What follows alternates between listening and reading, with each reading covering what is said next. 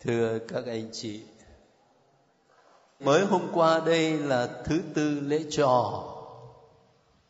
Bắt đầu bước vào mùa chay thánh quan trọng đối với người công giáo chúng ta.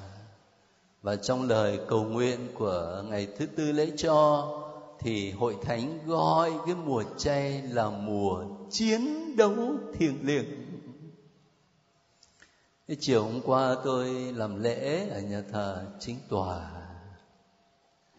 Bài đọc thứ nhất, đọc ở trong nhà thờ là trích từ sách Jonah có lẽ ở một vài nhà thờ khác thì trích từ sách tiên tri Joel.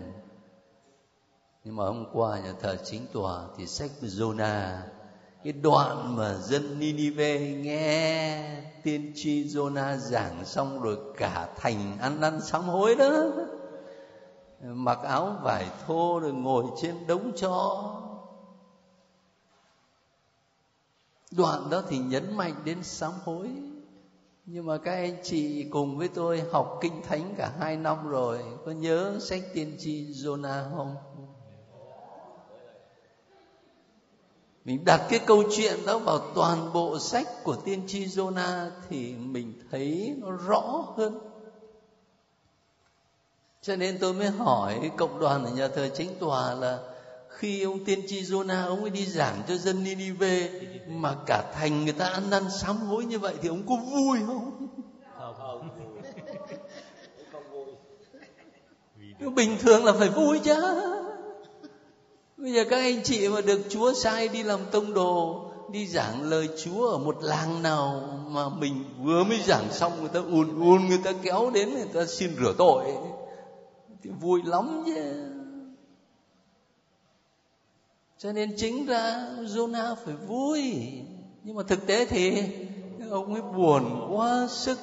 Không những ông ấy buồn, ông ấy còn làm mình làm mẩy, ông ấy giận dỗi, ông ấy trách móc chúa ông ấy bảo lạy chúa, con biết mà, chúa thì giàu nhân ái, nào tử bi hỷ xá. Ông bực bội chứ. Giờ đặt tiếp cái câu hỏi là tại sao ông bực bội? Là bởi vì Chúa sai đi đâu không sai, lại sai đi giảng cho dân đi đi về mà Ninive là thủ phủ của đế quốc Assyria. Một đế quốc đã gây bao nhiêu đau khổ cho dân tộc của ông ấy. Mà bây giờ lại bảo đi giảng đạo cho chúng nó. Có lẽ hàng ngày ông ấy cầu xin Chúa vặn cổ chúng nó cho chết hết đi. thì đằng này mà Chúa lại bảo ông ấy đi giảng đạo cho chúng nó, để nó ăn năn trở lại. Cho nên là khi chúa sai thì ông đâu có đi ông trốn mà. Ông ấy trốn đi đến một thành khác. Nhưng mà làm sao mà ông giỏi hơn chúa được? Chúa cho sóng gió nổi lên, rồi người ta mới khám phá ra ông ấy là tội phạm. Người ta mới quăng ông ấy xuống biển. Chúa lại cho con cá nó nuốt lấy ông ấy ở trong bụng cá. Ba ngày cơ mà. Đến lúc con cá nó nhả ra thì ông ấy lên bờ đứng hoàn hồn nhìn, hóa ra là Ninive. Thì lúc đấy là đành phải đi giảng thôi. Cho nên cái chuyện của tiên tri Jonah rất hay. Mà khi mình đặt cái bài về sám hối trong toàn bộ sách Jonah như thế, mình mới thấy nó thấm thía. Bởi vì một đàng thì nó lộ ra về phía con người chúng ta giống như tiên tri Jonah, mình tính toán nó nhỏ nhen nó ích kỷ. Tôi chỉ có thương người nào mà thương tôi thôi, phải không? Đang khi đó đó, thì chúa lại giàu lòng thương xót. Tôi không ờ, các anh chị biết hết rồi, tôi không nhắc lại, nhưng phần cuối của sách Jonah đó, Chúa dạy cho ông một bài học đó. Chúa giàu lòng thương xót, Chúa thương hết mọi người Thế mình nhắc lại cho cộng đoàn nhà thờ chính tòa sách tiên tri Jonah như thế để làm gì? Để muốn nói với anh chị em ở đó và với tất cả anh chị em công giáo, đó là mùa chay chính là thời gian chúa dẫn chúng ta vào quỹ đạo của lòng thương xót chúa. Chúa dẫn chúng ta vào trong quỹ đạo của lòng thương xót. Và tất cả những việc đạo đức mà Chúa Giêsu nói ở trong bài tin mừng đó ăn chay nè, cầu nguyện nè, là cái gì nữa? Làm việc bác ái. Tất cả đều là phương thức để giúp mình tập sống lòng thương xót. Ăn chay mà cả cái mùa chay có mỗi thứ tư để cho, với lại thứ sáu tuần thánh, thế thì ăn thua gì? Mà đấy lại là ăn chay theo kiểu của mình. Buổi sáng thì tí ti, buổi trưa thì thẳng cánh, buổi tối lại tí ti, thế thì ăn thua gì? So với người hồi giáo thì thua xa cho nên cái vấn đề nó không phải là nhịn một miếng ăn, mà là để tập bớt sự thỏa mãn tính xác thịt, tính ích kỷ. Nhờ đó biết nghĩ đến người khác nhiều hơn. Rồi cầu nguyện nữa, hướng lòng lên với chúa dĩ nhiên là để trình bày cho chúa nghe những nhu cầu của mình. Xin chúa thương xót con. Nhưng mà một đằng khác á, còn là chiêm ngắm chúa để học nơi chúa lòng thương xót. Cho nên ở trong kinh lạy cha chúa dạy chúng ta xin cha tha nợ chúng con như chúng con cũng tha kẻ có nợ chúng con hai mặt cơ mà. Chứ mình đâu có xin cha tha nợ cho chúng con. Còn con thì cứ đòi nợ nó. Mình đọc như vậy thì nó không đúng. Có cả hai mặt, chiêm ngắm lòng thương xót chúa. Rồi làm việc bác ái là cách để tập mở ra. Mở ra từ trong tâm hồn, mở ra trong cách nhìn về người khác suy nghĩ về người khác, mở ra trong lời ăn tiếng nói, nó có tình yêu, có lòng thương xót ở đó. Thay vì toàn những lời lẽ hận thù, giết chóc, gây đau khổ cho nhau. Cả mùa chay là cái thời gian chúa tập cho mình, chúa dẫn mình bước vào quỹ đạo của lòng thương xót. Tôi kể lại với các anh chị, các bạn những học viên rất thân quen ở trong lớp kinh thánh. Cái điều tôi chia sẻ với cộng đoàn nhà thờ chính tòa hôm qua để sống cái tinh thần mùa chay năm nay. Thế còn bây giờ, cũng một tinh thần đấy thôi. Chúng ta bước vào thư Thessalonica. Mời các anh chị à, lấy thư thứ nhất của thánh Phaolô tông đồ gửi Thessalonica. Mời các anh chị ờ, cùng đọc với tôi ở chương 1 câu 2 đến hết câu 3 ta ơn thiên chúa và khen ngợi cộng đoàn. Chúng tôi hằng tạ ơn thiên chúa về tất cả anh em. Chúng tôi nhắc đến anh em trong lời cầu nguyện và trước mặt thiên chúa là cha chúng ta chúng tôi không ngừng nhớ đến những việc anh em làm vì lòng tin những nỗi khó nhọc anh em gánh vác vì lòng mến và những gì anh em kiên nhẫn chịu đựng vì trong đời Chúa chúng ta là Đức Giêsu Kitô. Chúng ta ngừng ở đây. Năm nay riêng giáo phận Sài Gòn, Đức Hồng Y đề nghị chúng ta quan tâm đặc biệt đến lời Chúa. Thì thư mục tử của Ngài trong buổi chay nhấn mạnh đến lời Chúa. Thế thì ở đây trước hết mình xem cái cộng đoàn Thessalonica họ đón nhận lời Chúa như thế nào. Để đồng thời mình xem Thánh Phaolô người rao giảng lời Chúa thì ngài rao giảng làm sao? Ở trong câu vừa rồi mà các anh chị đọc đó, các anh chị để ý ở câu thứ ba chúng tôi không ngừng nhớ đến những việc anh em làm vì lòng tin nỗi khó nhọc anh em gánh vác vì lòng mến và những gì anh em kiên nhẫn chịu đựng vì trông đợi Chúa chúng ta là Đức Giêsu Kitô. Ba nhân đức tin cậy mến. Người công giáo gọi ba nhân đức này là nhân đức gì? Đối thần. Nghĩa làm sao? Nghĩa là nói đến mối quan hệ trực tiếp của mỗi chúng ta với thiên chúa. Tin cậy, mến. Mình đến với chúa bằng đức tin, bằng đức cậy, bằng đức mến. Ba nhân đức đối thần và cũng là ba nhân đức căn bản trong mối quan hệ của chúng ta với thiên chúa và tôi dám nghĩ rằng không chỉ trong mối quan hệ với thiên chúa, nhưng đây cũng là ba thái độ căn bản trong đời sống giữa chúng ta với nhau. Giờ cụ thể nhé, nói chuyện ở đây, có nhiều anh chị sống cuộc sống gia đình, vợ chồng.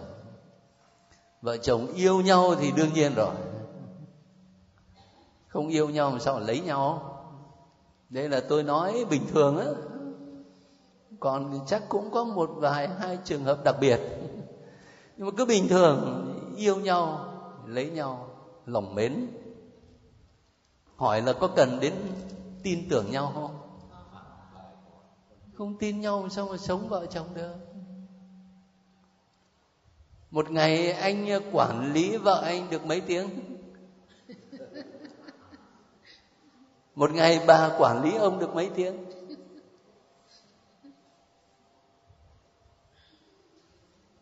Giỏi lắm thì 12 trên 24 phải không? Thế còn 12 tiếng kia thì làm sao? Phải tin chứ. Mà xin lỗi, nếu mà quản lý, nói là quản lý về thể lý, có sự hiện diện của vợ, của chồng ở trong nhà chứ còn người việt mình lại còn nói cái câu là đồng sàng. Dị mộng cơ mà. Chung một giường mà mơ khác nhau. Thế thì đâu có quản lý được. Đâu có quản lý được tâm hồn của người ta. Vợ chồng phải tin nhau chứ. Vợ chồng có đặt hy vọng vào nhau không? Có chứ. Nếu mà chúng ta đóng đinh người khác vào một khuyết điểm nào đó trong quá khứ, chứ không mở cho người ta một cánh cửa đi về phía tương lai, có nghĩa là không dám chấp nhận rằng người ta có thể thay đổi cái khuyết điểm đó, thì làm sao sống với nhau được? Nếu không có niềm hy vọng, thì khi mà hai vợ chồng phải đối diện với những thử thách trong đời sống làm sao sống với nhau được? Cho nên chúng ta nói nhân đức đối thần, tin cậy mến. Trong mối quan hệ trực tiếp với thiên chúa, nhưng ngay cả trong mối quan hệ với nhau, kể cả những mối quan hệ thân thiết nhất là đời sống gia đình, mình vẫn phải có ba thái độ căn bản này là tin tưởng nhau yêu thương nhau và hy vọng. Cho nên khi hội thánh dạy chúng ta để sống nhân đức đối thần này nó quan trọng lắm. Và mùa chay cũng là thời gian để các anh chị và tôi kiểm điểm lại đời sống Kitô hữu của mình. Có nghĩa là đời sống đức tin này, đức cậy này, và đức mến thế bây giờ chúng ta đọc tiếp mời các anh chị ở câu 4 cho đến câu 7 Thưa anh em là những người được Thiên Chúa thương mến. Chúng tôi biết rằng Thiên Chúa đã chọn anh em Vì khi chúng tôi loan báo tin mừng cho anh em Thì không phải chỉ có lời chúng tôi nói mà còn có quyền năng, có thánh thần Và một niềm xác tin sâu xa. Anh em biết khi ở với anh em chúng tôi đã sống thế nào để hữu ích cho anh em. Còn anh em anh em đã bắt trước chúng tôi và noi gương chúa. Khi đón nhận lời chúa giữa bao lỗi gian chân với niềm vui do thánh bởi vậy anh em đã nên gương cho một tín hữu ở miền Macedonia và miền Achaia. Cảm ơn các anh chị. Chúng tôi biết rằng Thiên Chúa đã chọn anh em vì khi chúng tôi loan báo tin mừng cho anh em thì không phải chỉ có lời của chúng tôi nói mà còn có quyền năng có thánh thần và một niềm xác tín sâu xa. Cái cộng đoàn ở Thessalonica này nè, họ đón nhận lời Chúa không chỉ như là lời của con người. Nếu các anh chị muốn rõ hơn nữa thì mở đến ờ, chương 2 xin lỗi, cũng vẫn là chương 1 nhưng mà câu 13 sẽ thấy Thánh Phaolô viết thế này. Về phần chúng tôi, chúng tôi không ngừng tạ ơn Thiên Chúa vì khi chúng tôi nói cho anh em nghe lời Thiên Chúa anh em đã đón nhận không phải như lời người phàm nhưng như lời thiên chúa đúng theo bản tính của lời ấy. Lời đó tác động nơi anh em là những tín hữu. Câu này quan trọng lắm đón nhận lời chúa như là lời của chúa chứ không phải là lời của người phàm. Mà muốn đón nhận như vậy đó thì phải có đức tin. Bây giờ các anh chị đưa cho một người ngoài công giáo, người ta không có cùng đức tin công giáo với mình, cái cuốn sách thánh này này, người ta cũng đọc chứ nhưng mà ta có đọc như là lời chúa không? Không có đâu. Người ta có thể đọc như là một tác phẩm văn chương, kinh điển. Có lần tôi nói với các anh chị là có cả những người vô thần mà lấy tiến sĩ thần học cơ mà. Học thần học tới bằng tiến sĩ. Ấy. nhưng mà như một ngành khoa học nghiên cứu chứ không có đức tin. Còn cộng đoàn Thessalonica mà chúng ta phải bắt trước đó là họ đón nhận lời Chúa với đức tin. Cho nên thánh phaolô mới nói, khi chúng tôi loan báo tin mừng cho anh em, thì không chỉ có lời chúng tôi nói mà còn có quyền năng có thánh thần, có niềm xác tín sâu xa và khi họ đón nhận lời chúa với đức tin đó, thì lời ấy trong quyền năng của thánh thần tác động nơi đời sống của họ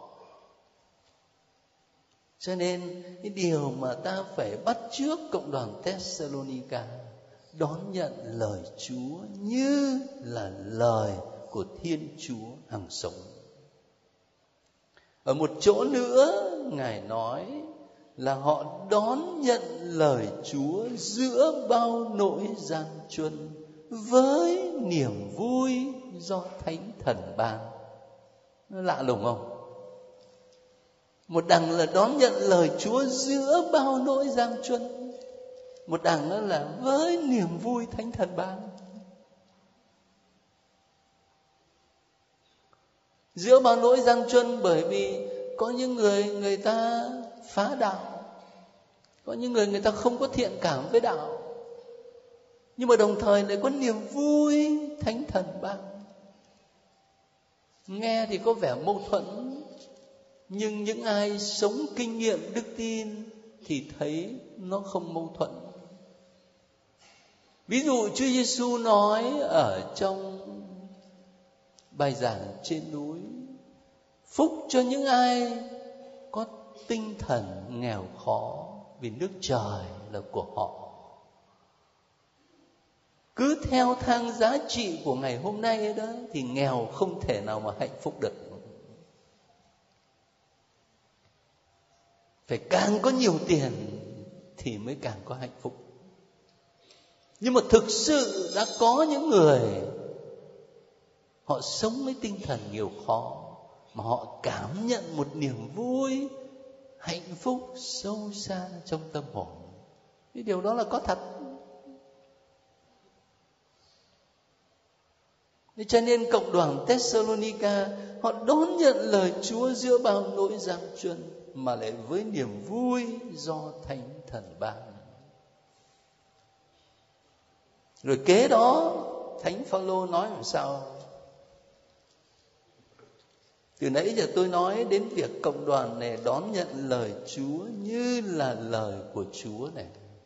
Rồi đón nhận lời Chúa ngay giữa những gian truân đau khổ.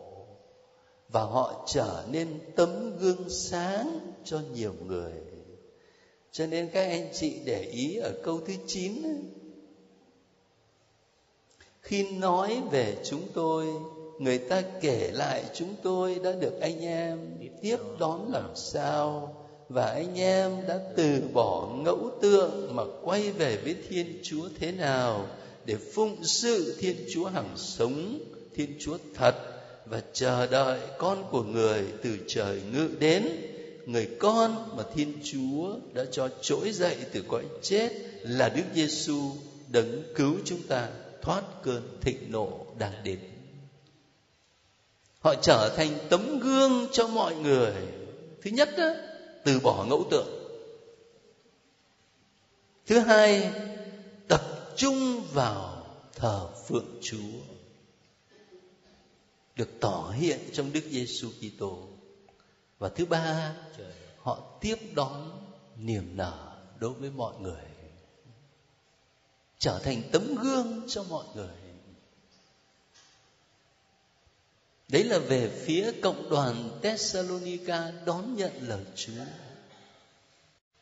Thế còn sau đó Thánh Phaolô uh, chia sẻ cái tâm tình mà qua đó mình thấy cái chân dung của người giảng lời Chúa ra làm sao thì tôi mời các anh chị ờ, đọc ở chương 2 câu 1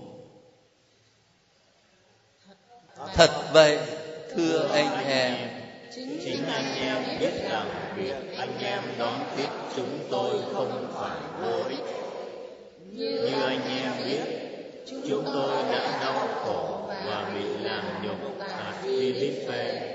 Nhưng vì tin tưởng vào Thiên Chúa chúng ta mà chúng tôi đã mạnh dạn rao giảng tin mừng của Thiên Chúa cho anh em. Qua những cuộc chiến đấu gay go lời giảng của chúng tôi không do sự sai lầm.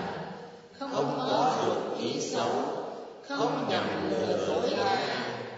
nhưng vì Thiên Chúa đã thử luyện chúng tôi và giao phó tin mừng cho chúng tôi thì chúng tôi cứ vậy mà rao giảng không phải để làm vừa lòng người phàm mà để làm đẹp lòng Thiên Chúa đến từ luyện tâm hồn chúng tôi. Không bao giờ chúng tôi đã dùng lời xu nịnh như anh em biết. Không bao giờ chúng tôi đã viện cớ để che đậy lòng tham. Có thiên chúa chứng giám, không bao giờ chúng tôi đã tìm cách để được một người phàm nào tôn vinh dù là anh em hay người khác trong khi chúng tôi có thể đòi anh em phải trọng đại với tư cách là tông đồ đức Kitô. À, chúng ta ngừng ở đây được rồi. Còn số anh chị đọc tiếp bởi vì nó chưa hết câu 7 mới còn nửa thôi nhưng mà chúng ta ngừng ở đây được rồi. Thế lúc nãy mình nói đến cộng đoàn Thessalonica đón nhận lời Chúa. Còn ở đây á, là Thánh Phaolô nói về vai trò của người rao giảng lời Chúa.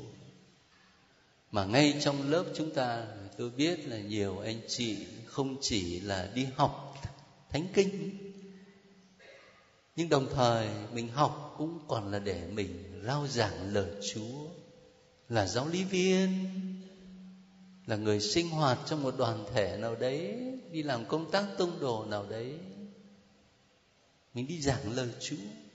Thế thì cái tâm tình của thánh Phaolô nói ở đây rất đáng cho chúng ta ghi nhớ. Đặc biệt là ở câu thứ tư đó. Lời giảng của chúng tôi không do sự sai lầm, không có dụng ý xấu, không nhằm lừa dối ai. Nhưng vì thiên chúa đã thử luyện chúng tôi và giao phó tin mừng cho chúng tôi thì chúng tôi cứ vậy mà rao giảng cái câu này này. Không phải để làm vừa lòng người phàm, mà để làm đẹp lòng thiên chúa. Câu đấy đấy. Rao giảng không phải là để làm đẹp lòng người phàm, mà là để đẹp lòng thiên chúa và như vậy hàm nghĩa là chúng ta không có quyền bóp méo lời chúa. Chúng ta không có quyền vận dụng lời chúa để biện hộ cho bất cứ một lập trường hay một tham vọng, một cái tính toán nào của con người. Mà mình phải đón nhận lời chúa một cách khách quan, một cách trong sáng để lời đó hướng dẫn đời sống của mình và ở phần nữa thánh phaolô còn nói đến cái sự đau khổ mà mình phải chấp nhận khi rao giảng lời Chúa. Thời nào cũng vậy thôi, chứ không phải chỉ là là thời của Thánh Phaolô. Thế từ nãy đến giờ là tôi thưa với các anh chị một vài gợi ý về cộng đoàn cũng như về người rao giảng lời Chúa. Nhưng thực sự ra, khi ta tìm hiểu thư Thessalonica, cả thư thứ nhất và thư thứ hai, thì cái chủ đề chính của thư này là cái gì? Là ngày quang lâm của Chúa. Cái chủ đề chính của Thessalonica thế mà chủ đề này đó thì rải rác ở trong thư thứ nhất có, thư thứ hai có. Cho nên tôi cố gắng trình bày một cái nhìn tổng hợp, vắn tắt thôi, không có quá dài dòng, để các anh chị thấy. Khi mà mình à, trực tiếp đọc á, thì mình đi vào chi tiết nhiều hơn chủ đề ngày của chúa có thể chúng ta phân tích ra làm ba điểm chính dựa vào thư Thessalonica. Thứ nhất đó, ngày của Chúa và niềm an ủi cho các tín hữu đã qua đời. Bây giờ chúng ta thử tìm hiểu về điều này. Mời các anh chị lấy thư thứ nhất Thessalonica ở chương thứ tư. Một đoạn thư mà tôi dám chắc là nhiều người trong chúng ta nghe quen tai lắm, bởi vì mình đã nghe nhiều lần. Chương thứ tư.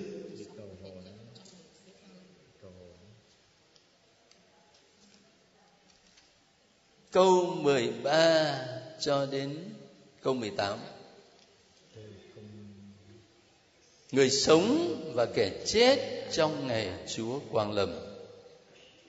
Thưa anh em, về những ai đã an giấc ngàn thu, chúng tôi không muốn để anh em chẳng hay biết gì. Hầu anh em khỏi buồn phiền như những người khác, là những người không có niềm hy vọng. Vì nếu chúng ta tin rằng Đức Giêsu đã chết và đã sống lại thì chúng ta cũng tin rằng những người Đức Giêsu sẽ được Thiên Chúa đưa về cùng Đức Giêsu dựa vào lời của Chúa chúng tôi nói với anh em điều này là chúng ta những người đang sống những người còn lại vào ngày Chúa quan lâm chúng ta sẽ chẳng đi trước những người đã an giấc ngàn thu đâu vì khi hiệu lực ban ra khi tiếng tổng lãnh thiên thần và tiếng kèn của thiên chúa vang lên thì chính chúa sẽ từ trời ngược xuống và những người đã chết trong đức Kitô sẽ sống lại trước tiên rồi đến chúng ta là những người đang sống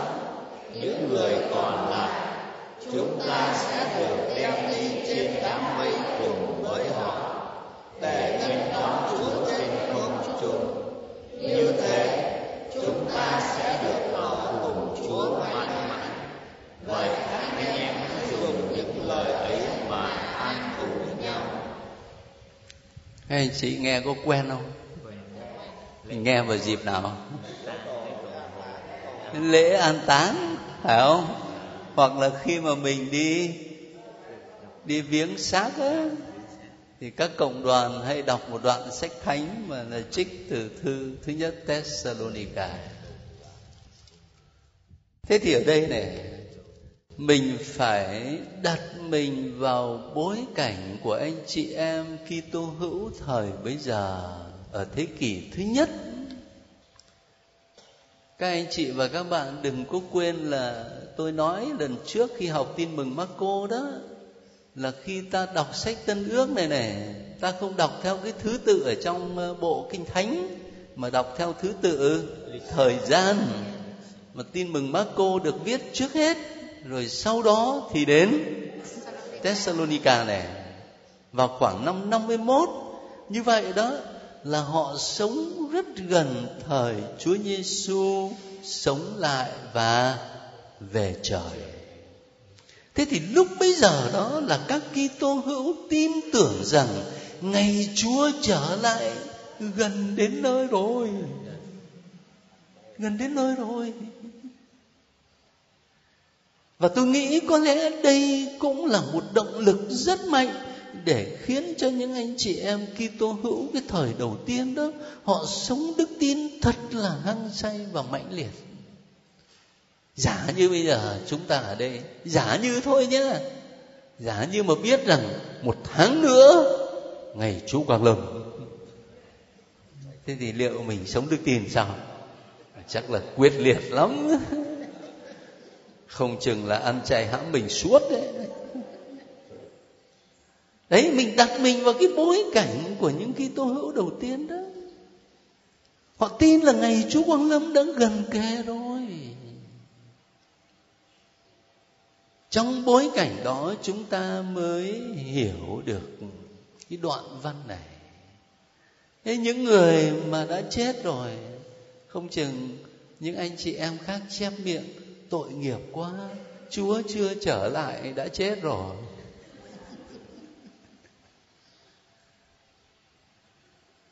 Thế thì thánh phaolô mới nói, không phải vậy. Các tín hữu đã qua đời trước ngày chúa quang lâm sẽ không bị gạt ra bên ngoài khi chúa đến. Sẽ không bị gạt ra bên ngoài mà trái lại, ở câu 15 đó, Dựa vào lời Chúa, chúng tôi nói với anh em điều này. Chúng ta, những người đang sống, Những người còn lại vào ngày Chúa Quang Lâm, Thấy không? Cái câu đó đó. Những người còn lại vào ngày Chúa Quang Lâm, Chúng ta sẽ chẳng đi trước những người đã an giấc ngàn thu đâu. Cho nên không phải là họ bị loại ra ngoài cái nền tảng cho niềm hy vọng Kitô giáo của chúng ta. Câu 14 đó. Đó là Đức Giêsu đã chết và đã sống lại thì chúng ta cũng tin rằng những người đã an giấc trong Đức Giêsu sẽ được Thiên Chúa đưa về cùng Đức Giêsu. Cái nền tảng của chúng ta là chỗ đó. Chúa Giêsu đã sống lại từ cõi chết. Mới tuần trước đọc tin mừng Marco, tôi nói vắn tắt những niềm tin và sự sống lại dựa trên ngôi mộ trống dựa trên những lần hiện ra của đấng phục sinh dựa trên lời chứng của các tông đồ vững chắc để cho ta tin vào Chúa Kitô thực sự sống lại từ cõi chết. Mà nếu Ngài đã sống lại từ cõi chết, thì chúng ta cũng sẽ được Thiên Chúa đưa về cùng với Đức Giêsu. Cho nên ngày của Chúa là niềm an ủi cho các tín hữu. Và Thánh Phaolô mô tả cái điều này dựa theo cái hình ảnh và ngôn ngữ khải huyền chẳng hạn như là tiếng tổng lãnh thiên thần này, tiếng kèn của chúa này, rồi đám mây này, đó là cái ngôn ngữ khải huyền. Rồi mình sẽ học về sách khải huyền. Bây giờ ta đi tiếp. Các anh chị sang ờ, chương thứ năm. Ngày của chúa là niềm an ủi cho những người đã qua đời, thì đồng thời ngày của chúa cũng là niềm an ủi cho những người còn sống cho nên ta đọc cái chương 5 từ câu 1 cho đến câu 8. Thưa anh em, về ngày giờ và thời kỳ Chúa đến. Anh em không cần ai biết cho anh em, vì chính anh em đã biết rõ ngày của Chúa sẽ đến như kẻ trộm ban đêm. Khi người ta nói bình an biết bao, yên ổn biết bao, thì lúc ấy tai họa sẽ thình lình ập xuống, tựa cơn đau chuyển bụng đến với người đàn bà có thai, và sẽ chẳng có ai trốn thoát được. Thưa anh em, anh em không ở trong bóng tối, để ngày ấy như kẻ trộm bắt chợt anh em vì tất cả anh em là con cái ánh sáng con cái của ban ngày chúng ta không thuộc về đêm cũng không thuộc về bóng tối vậy chúng ta đừng ngủ mê như những người khác nhưng hãy tỉnh thức và sống tiết độ ai ngủ thì ngủ ban đêm ai xưa vì thì say ban đêm. Nhưng chúng ta chúng ta thuộc về ban ngày nên hãy sống tiết độ mặc áo giáp là đức tin và đức mến. Đội mũ chiến là niềm hy vọng ơn cứu độ. Chúng ta ngừng ở đây. Ở đây thánh phaolô nói đến thái độ của những người còn sống các anh chị, các bạn, tôi đây đang còn sống. Nhưng mà chẳng ai trong chúng ta biết là chúa sẽ gọi mình về với chúa lúc nào. Rất là bất ngờ. Nhưng mà thái độ sống của mình, nếu thực sự mình tin vào ngày chúa quang lâm, là thái độ nào? Hai lần thánh phaolô nhấn mạnh từ tỉnh thức tiết độ. Rồi ngài dùng cái hình ảnh mình xông ra chiến trường để chiến đấu.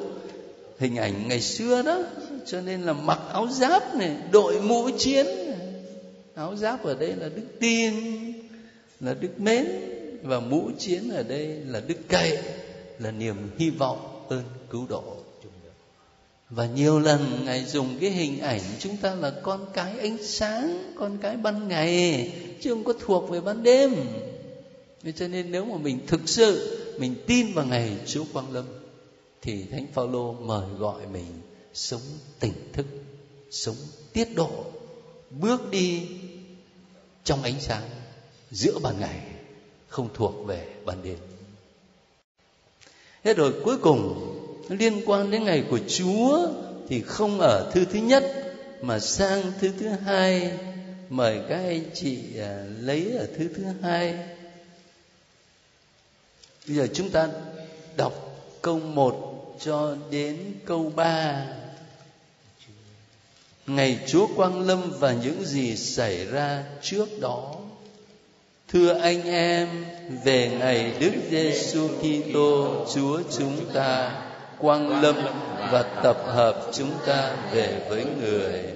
Tôi xin anh em điều này, nếu có ai bảo rằng chúng tôi đã được thần khí mặc tài hoặc đã nói đã viết thư quả quyết rằng ngày Chúa gần đến thì anh em đừng vội để cho tinh thần dao động. Cũng đừng hoảng sợ. Đừng để ai lừa dối anh em bất cứ cách nào trước nó phải có hiện tượng chối đạo và người ta phải thấy xuất hiện người gian ác. hứa hứa hỏi chúng ta ngừng ở đây. Còn khá dài. Nhưng mà điều tôi muốn lưu ý các anh chị đó ở chương thứ nhất thư thứ nhất mà chương thứ năm thì thánh phaolô đã viết rồi ngày của chúa sẽ đến như kẻ trộm ban đêm. Bất ngờ lắm mà chúng ta không biết. Không biết lúc nào, giờ nào. Thế thì ở đây, ngài mới nhấn mạnh với cộng đoàn rằng, về ngày Đức Giêsu Kitô, Chúa chúng ta quang lâm đó, nếu có ai bảo rằng chúng tôi đã được thần khí mạc khải này hoặc đã nói, đã viết thư quả quyết rằng ngày của Chúa gần đến, thì anh em đừng vội để cho tinh thần dao động mà cũng đừng hoảng sợ. Cái câu này vẫn còn cần cho đến ngày hôm nay. Bởi vì vẫn nhiều tin đồn lắm, tôi được chúa mạc khải riêng tận thế đến nơi rồi thế là cũng bao nhiêu người công giáo dao động. Mà nó không chỉ xảy ra một lần, lâu lâu nó lại xảy ra một lần. Rồi cũng vẫn có bao nhiêu người tin. Mà lời chúa viết ở trong sách thánh rõ ràng như thế này thì không tin. Thì có khi mà mình lấy sách thánh ra chỉ cho người ta thì người ta lại bảo mình, bảo khô đạo, cứng lòng tin mà sách thánh viết đấy. Thế thì ít nhất là chúng ta đọc sách thánh nhớ cái lời đó để giữ tâm hồn bình an. Cái quan trọng là sống tỉnh thức sống tiết độ. Thế bây giờ thì cũng đã trễ rồi. Nhiều các anh chị còn phải đi về xa cho nên chúng ta dừng lại ở đây. Rồi à, tuần tới đó thì mời các anh chị đọc thư. Galata. Ờ, Galat cũng được.